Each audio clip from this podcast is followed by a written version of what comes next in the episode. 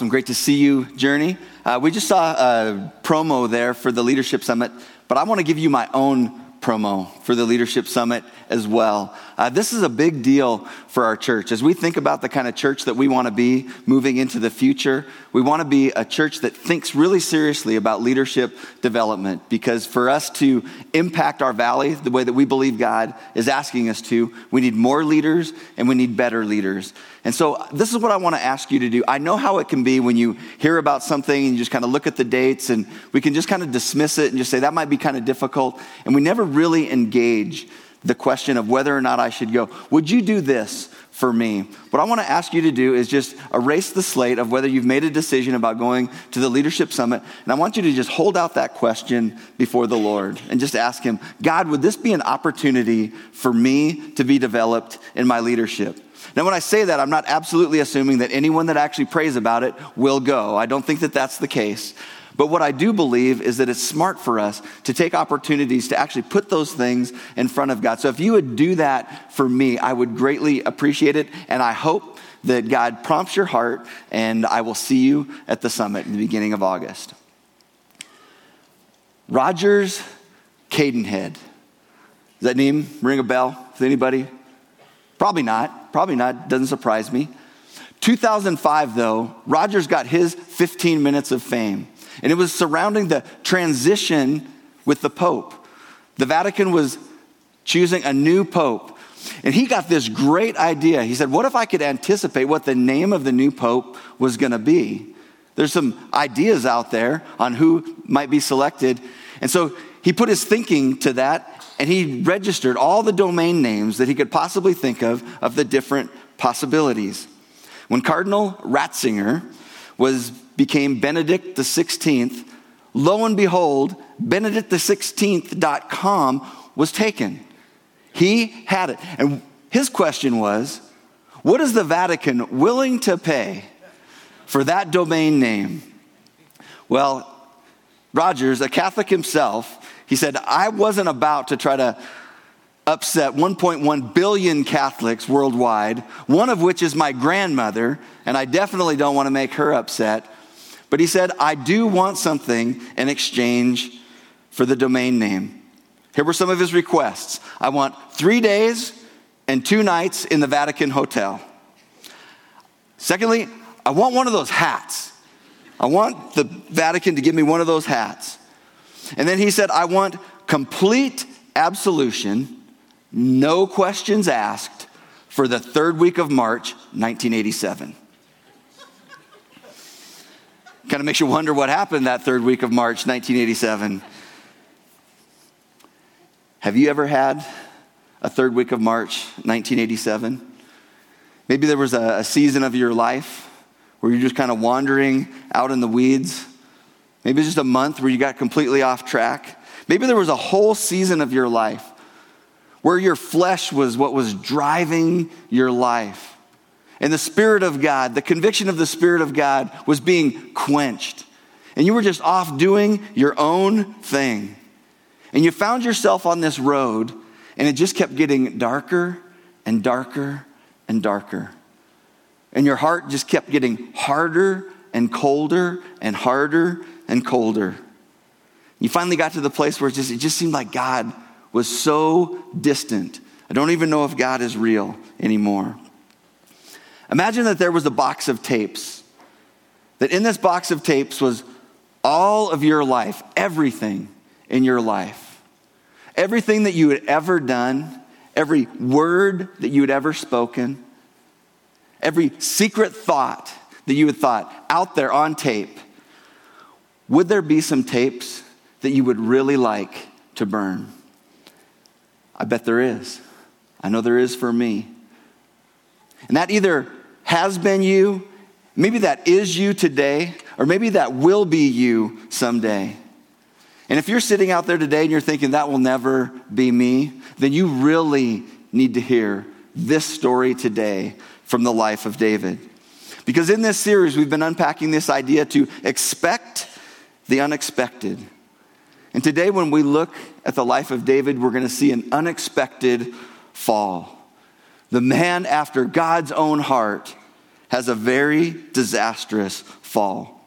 There's two names in the Bible that will unforgettably always be linked, linked to David. One of those names is Goliath, and the other is Bathsheba. Now, those two people couldn't be more different. Goliath, he was this ugly, arrogant thug of a giant. Bathsheba, this beautiful, gentle woman. But the place where their lives overlapped is that each of them brought an incredible test to David. And one of those tests against Goliath, we talked about earlier, David passed with flying colors, obviously one of arguably one of his biggest victories in his life.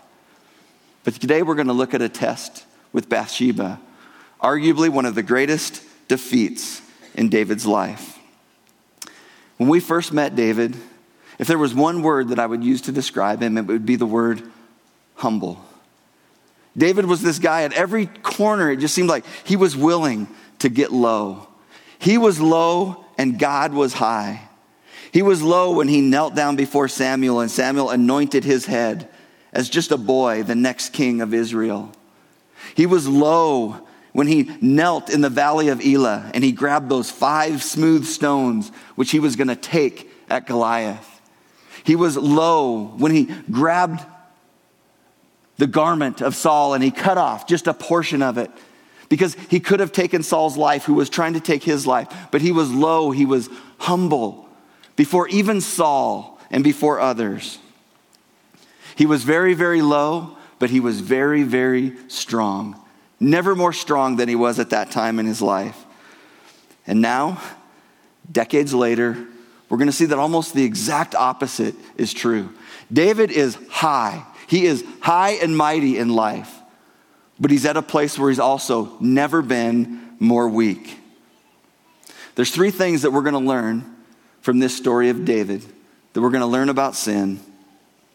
The first is that the deception of sin, the second is the destruction of sin, and the third is the destroyer of sin. When this story in the life of David starts out, again, David is at the top of his game. He's at the highest place in his life, he's at the highest position in the kingdom, and he's at the highest place in the palace, looking out over the balcony. But here's what we know as this story starts the text tells us that David shouldn't have even been there. It says, in the time when kings go off to war. You see, it was springtime, and that's when military campaigns would begin. But David isn't out on his military campaign, he's delegated that to other people. Instead, he's at home. He's at home with time on his hands, and he's got lust in his heart. It's a time for war, and it's springtime, and it's a time for love in David's mind. So as he's walking out on the edge of the palace, the text tells us that he looks over the edge and he sees a beautiful woman bathing. Now, it starts out as just a simple look, but then this look turns into a leer, and this leer turns into lust.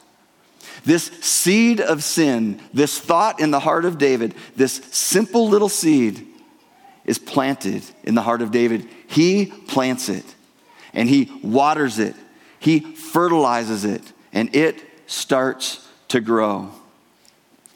The next step, he takes a messenger and he sends them to find out who is this woman that I find so beautiful. Now, the messenger comes back to David giving him an update on who she is. And he says this this is Bathsheba. But that's not the only information he gives. He says, This is the daughter of Eliam. This is the wife of Uriah the Hittite. You see what the messenger does? He's weaving in a warning to David, not just information. He's saying, David, don't do this. Don't do this. David, don't just see her as an object. See her for who she is. She's someone's daughter, she's someone's wife. But this messenger also tells the name of, this, of her father and her husband. Why would you give the name unless this was someone that David would know? These were men that David knew. These were two of what the Bible calls David's mighty men. These were the men that accompanied him most closely in his military campaigns. They were the one that stood by him against Saul. They risked everything, risked their life for David. They loved him, they were loyal to him. The messenger is saying, David, this is not the time for a hookup. These are men that you have loved, that have been loyal to you. David, don't do this. But David does do it. That seed that was planted in his heart, David chooses to feed that seed. He started down this dark road. And when the messenger comes, he doesn't turn around, he actually picks up speed.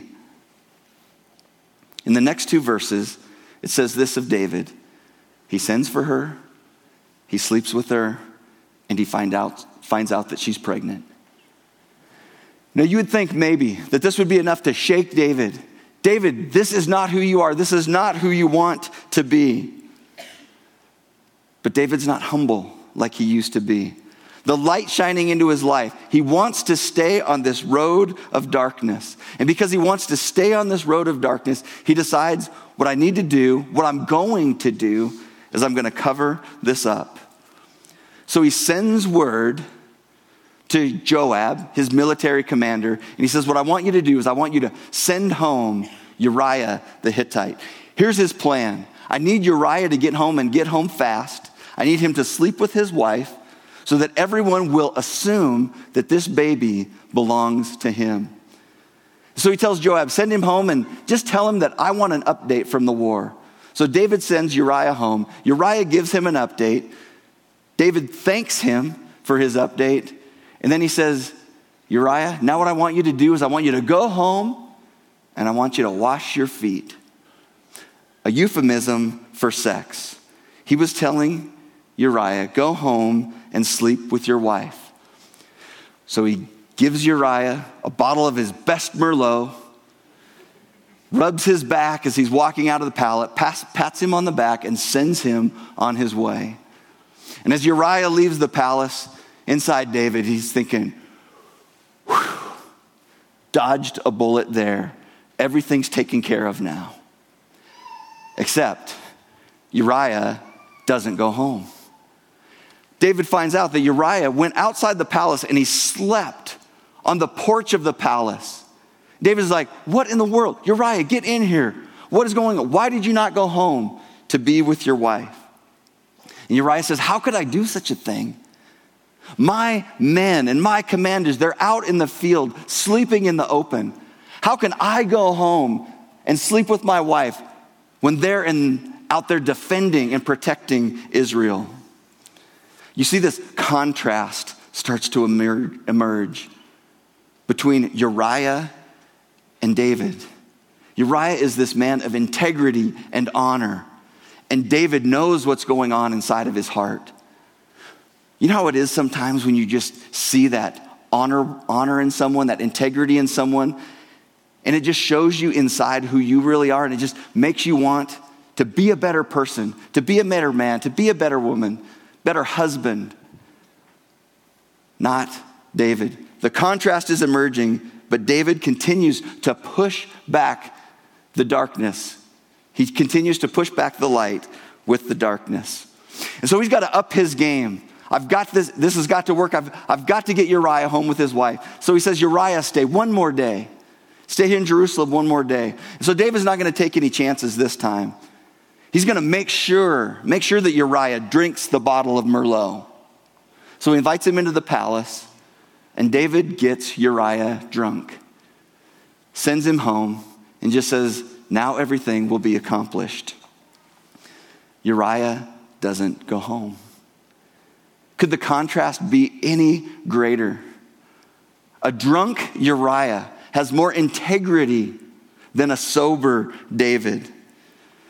But this picture of integrity does nothing to David's heart. He continues to go down the same road, and there's no sign of turning. And we look at this and we think, this is not the David that we knew. This is not the David that we loved. So here's his plan. He says, What I'm going to do is I'm going to send word to Joab, and I'm going to send Uriah into the fiercest part of the battle on the front lines. And at just the right time, I'm going to have them pull back from him So he will be completely exposed and he will die at the hand of the Ammonites' sword. David continues down this dark, dark, dark road. His plan works. He sends word to Joab, sends Uriah in. Uriah dies in battle. Word comes back to David Uriah has died. And then David sends for Bathsheba, invites him to become one of his many wives. It's the end of the story in chapter 11. Bathsheba then bears him a son. There's a word that this story uses over and over, and commentators say you've got to understand why this is so important. And it's just a simple word, seems like an innocent word. It's the word sent. Over and over in this text, David sends.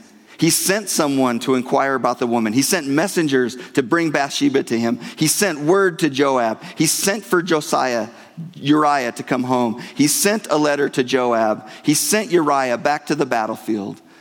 And finally, he sends for Bathsheba to become his wife. You see what happened with David? This was a man that started out as someone who his first move, his lead foot was to serve. He served people. Now he's just sending people. His heart for others has become a heart for himself. He's using his power and authority at the expense of others. He's gotten to that place where everyone else's wish is his command. And it's a dark road for David. One year after this story starts, he's born a son.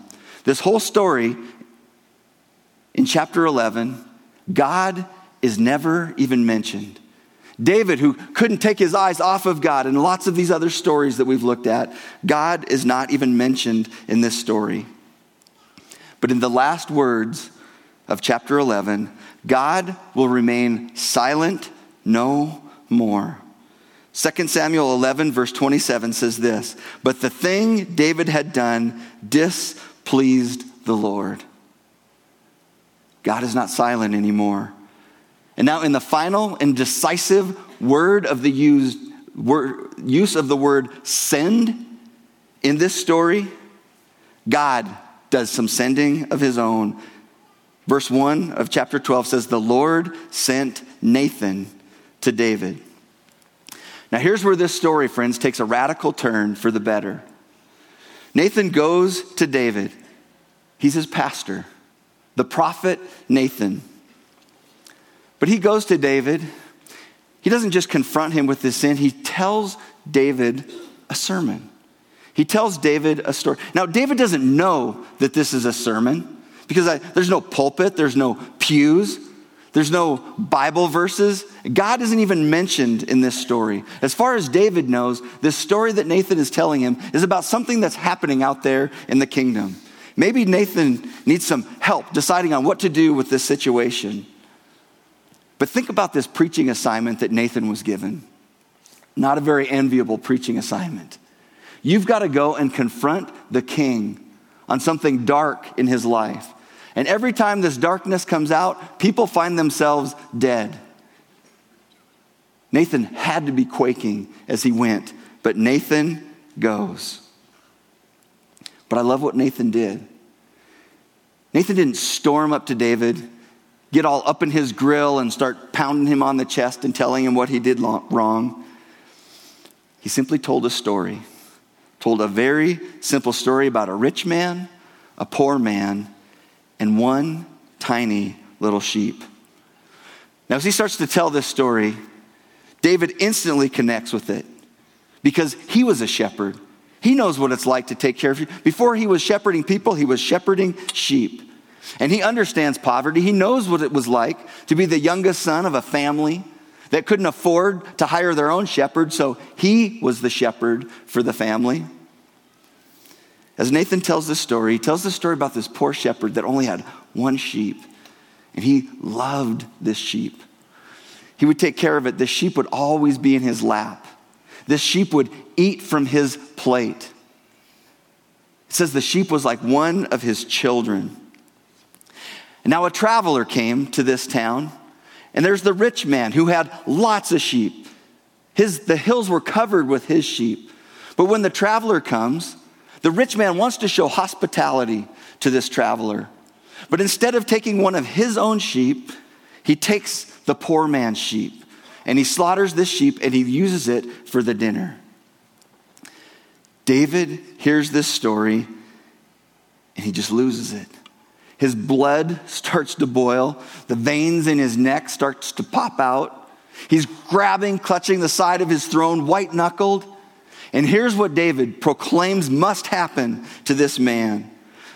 As surely as the Lord lives, the man who did this must die.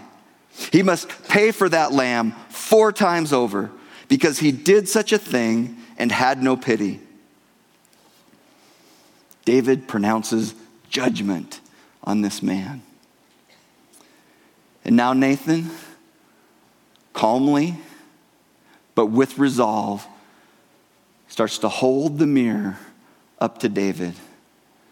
And with that mirror in front of him, he looks at David and he says, David, you are the man. You're the man. Something happened in David. Something turned in David. Somehow the light switch was finally turned on. He was able to see what God had been trying to do all along. He saw the heart of God. He saw the heart of God's justice, the heart of God's righteousness. And David just felt naked and exposed before God. He saw the reality of his sin. And he finally got to the place where he understood I am that man. I'm the one that deserves God's wrath. I'm the one that deserves death. Here's what's interesting Nathan never condemns David in this story. Ironically, God never condemns David in this story. David is the one that condemns David. We know from this story, God is displeased with what David has done, but there's something that God wants more than just obedience from David. He wants David's heart. He wants David to turn back to him and follow me. God takes our sin seriously. He took David's sin seriously, but we've got to understand he also takes it personally. It's a personal thing with him and David and with him and us. I want to read to you the Lord's response to David. I'm just going to read it to you, and I want you to just evaluate for yourself. Is what the Lord says to David here, is this a God who hates David? Or is this a God that was hurt by David? Let me just read it and you be the judge. This is what the Lord, the God of Israel, says I anointed you king over Israel, and I delivered you from the hand of Saul. I gave your master's house to you, and your master's wives into your arms. I gave you all of Israel and Judah. And if all this had been too little, I would have given you even more. Why did you despise the word of the Lord? by doing what is evil in his eyes. You struck down Uriah the Hittite with the sword, and you took his wife to be your own. You killed him with the sword of the Ammonites. I don't know, but for my money, that sounds like someone that's hurt. God takes our sin personally. Here's David's response. It says, Then David said to Nathan, I have sinned against the Lord. David sees it. God's taking this personally. I've sinned against him. But here's what you've got to hear, friends. Here's where the picture of God's grace rushes to David as he's finally made the decision to turn back to God. His grace rushes at David. Nathan replied, The Lord has taken away your sin. You are not going to die. What a picture of grace.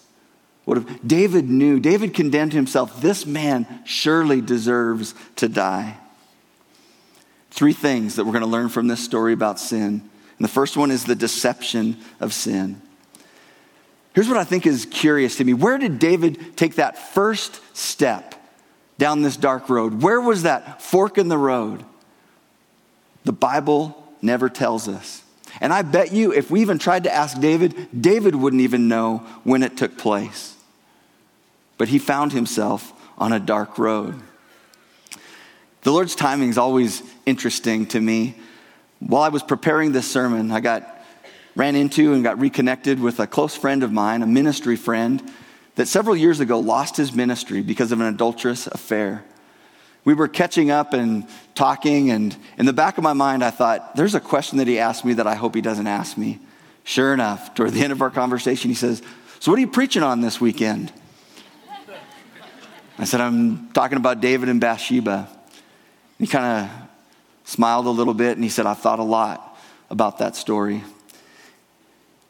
There's something that he said that I'm never going to forget. He said, So many people, in light of what happened in my life, they have this belief that somehow I walked up to the edge of a 5,000 foot cliff and just decided one day that I'm going to jump off to my destruction. He says, Bob, that is not how it happens. Yes, I made that descent. He said, but I made that descent one inch at a time. One compromising decision at a time. One little justification at a time. One small deceit at a time. One little hidden thing that I didn't bring into the light. And the next thing I knew, I found myself in a place of destruction.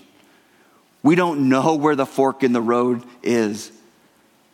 But we know when we're on the dark road. And what we need to hear is it's never too late to turn around. When I think about the dark roads that I've been on, I don't remember where it started. Most of the time, when I'm lost in life, lost driving, I don't even know that I'm lost until my companion and co pilot says, Do you have any idea where you're going? Usually I don't. But I don't remember, I don't know where I took the wrong turn. Sin is deceptive. And here's the thing we've got to understand as well David had the Spirit of God in his life. When we read those stories of his anointing, it says that God's power rushed over him. This spirit that would convict and say, Turn around, David, turn around. That spirit was on him. He was anointed with power. But somewhere along the way, he decided that I'm going to quench that. When the Spirit is tapping me on the shoulder, I'm just going to say, No, I'm going to do my own thing. It's deceptive, it draws us in. The enemy is smart in how he does that. But here's what's true when we get on that dark road, that dark road of sin, it will always take us further than we want to go. It will always keep us longer than we want to stay. And it will always cost us more than we were willing to pay.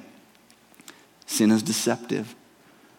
But also, sin is destructive. I mentioned this earlier about David and that seed of sin in his life. I want you to think about this little acorn here. I want you to think about the incredible potential of this acorn. Just a small little seed, but in the right environment, this seed gets planted, this seed gets watered, this seed gets fertilized, Something big can start to grow from this. A massive tree can grow from this with incredible deep roots that penetrate the earth. And when that tree grows up, it has the capacity to begin to spread seeds out from it. This tiny little acorn has the potential in it to cover the entire planet with trees. We've got to deal with the seeds in our life when they are just seeds. That's what David would want you to know. That's what David would say to you is don't even let those little thoughts grab a hold of your mind. Because for him, it was just walking on the edge of the palace. He saw something. There was a thought in his mind that he needed to nip in the bud right then, but he didn't. You've probably seen how this works out in life. Those little thoughts become words. We start to talk about these things. These words become actions. We start to take action on things. These actions become habits, a way that we're starting to live our life. These habits start to shape our character. And our character ultimately determines our destiny, where we're at on that road. What David would say is you got to stop it. You got to stop it at the seed. You got to stop it at the, at the thought. And here's how David said it in Psalm 139. David knew this. He said, Search me, O God, and know my heart. Test me and know my anxious thoughts. See if there is any offensive way in me. See, David is just saying, God, if there's something in me, I want to know it. Point it out, show it to me. And then he says, and lead me in the way everlasting. David's saying, I want to be on not the dark road, I want to be on your road. So, what David would say when you see these seeds, these thoughts, he would say, Take that seed and you crush it. You crush it, you deal with it, you take away any potential of that seed to take root in your heart, in your life. The last thing that we need to learn from this story, we've learned that sin can be deceitful, it can be destructive, but we've got to hear about the destroyer of sin. This story, in my mind, is a relentless story about God's grace. It just seems like every step of the way, God is doing something to try to get David to turn around, get off of this dark road. He sends this messenger to David that just says, David, don't do this. She's someone's wife, she's someone's daughter.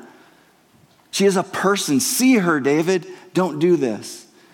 And then he sends Uriah, this picture of love and loyalty to David. And even that picture of love and loyalty that I imagine that as David looked at him, he said, I used to be that guy. And God is saying, turn, turn from him, turn from your sin. And then there's the shrewdness of Nathan. Nathan comes to him and he doesn't pound him in the chest, he just tells him a story that helps David to see the magnitude of his sin before God. And then the ultimate outpouring of grace in this story is God's response when David finally stops running away and he turns back toward God and he says, Against you and you only have I sinned. It says that God's grace was poured out. David, you're not going to die. You are forgiven. I don't know where everybody's at in this room. But I know enough about my own life that it's pretty easy for us to be on some dark roads. David would want to say to you, it is never too late to turn around. It is never too late to respond to God's grace in your life. There's just a simple response to Him, a humble response. And there's a whole psalm written. I wish we had time to unpack so much of it, but Psalm 51 is a psalm that David penned after his encounter with Nathan.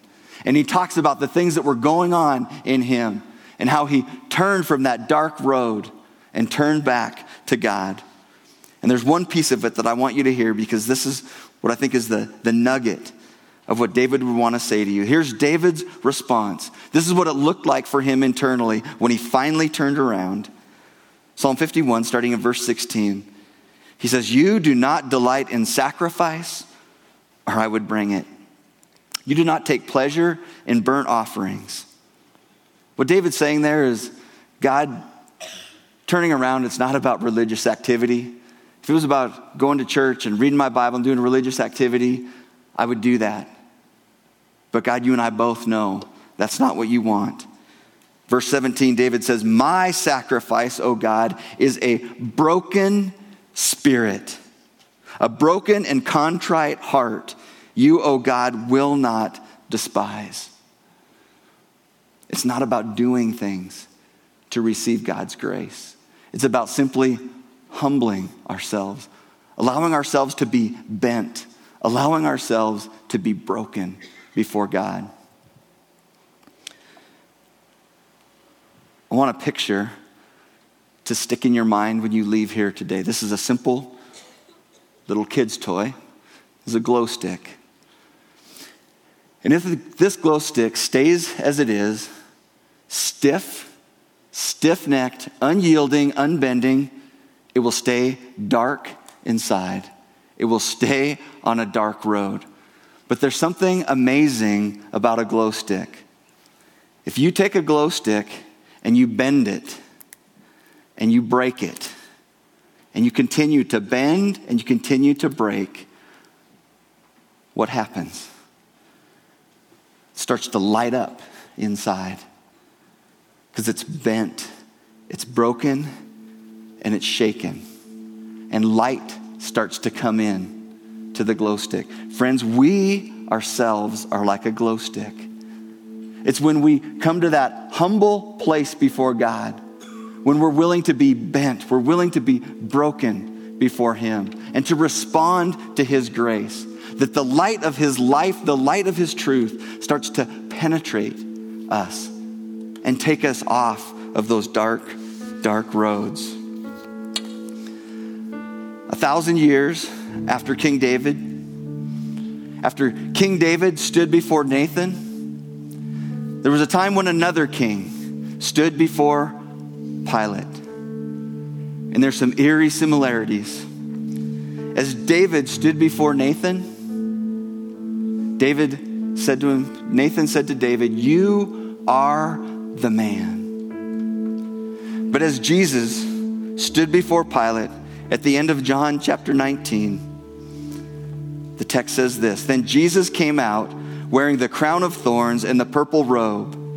And Pilate said to him, Here is the man.